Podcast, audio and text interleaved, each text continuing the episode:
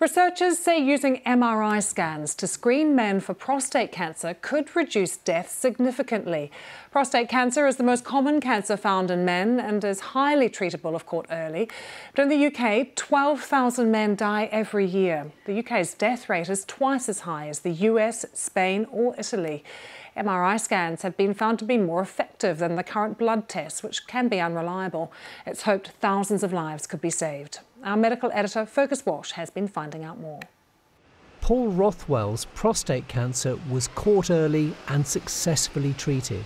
It was diagnosed here at London's University College Hospital when he took part in a trial using MRI scans. The 62 year old's cancer would have been missed if he'd only had the standard PSA blood test, which came back as normal.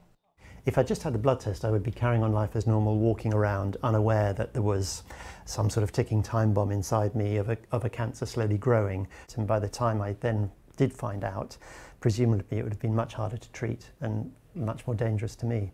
So you feel fortunate? Yeah, very fortunate. I'm you know, thrilled that I was diagnosed so early.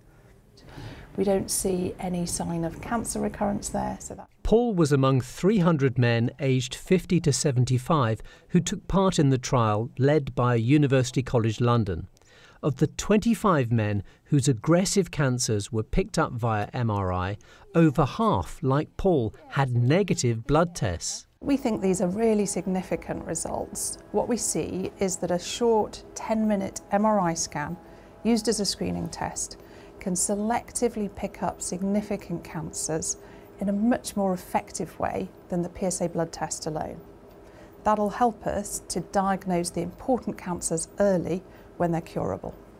The prostate is a walnut sized gland which sits below the bladder.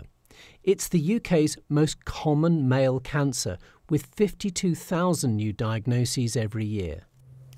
This is what men over 50 can request from their doctor a blood test for the protein PSA. High levels can indicate cancer. So it's a useful test, but unreliable as it's not always accurate. Thank you. Black men have a 1 in 4 risk of getting prostate cancer, double that of white men, but are less likely to come forward for testing. After he developed prostate cancer, Errol McKellar started offering men discounts on their MOT if they got themselves checked out. And he now runs a charity to raise awareness of the disease. When prostate cancer turns up at your front door, it doesn't care, right, whether you're black, whether you're white, it doesn't care about your wealth, it doesn't care about you.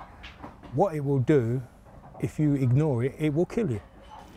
Okay, Paul, nice and still. Larger trials will be needed to confirm the value of MRI scans before a national screening programme for prostate cancer could be set up, which may take up to a decade.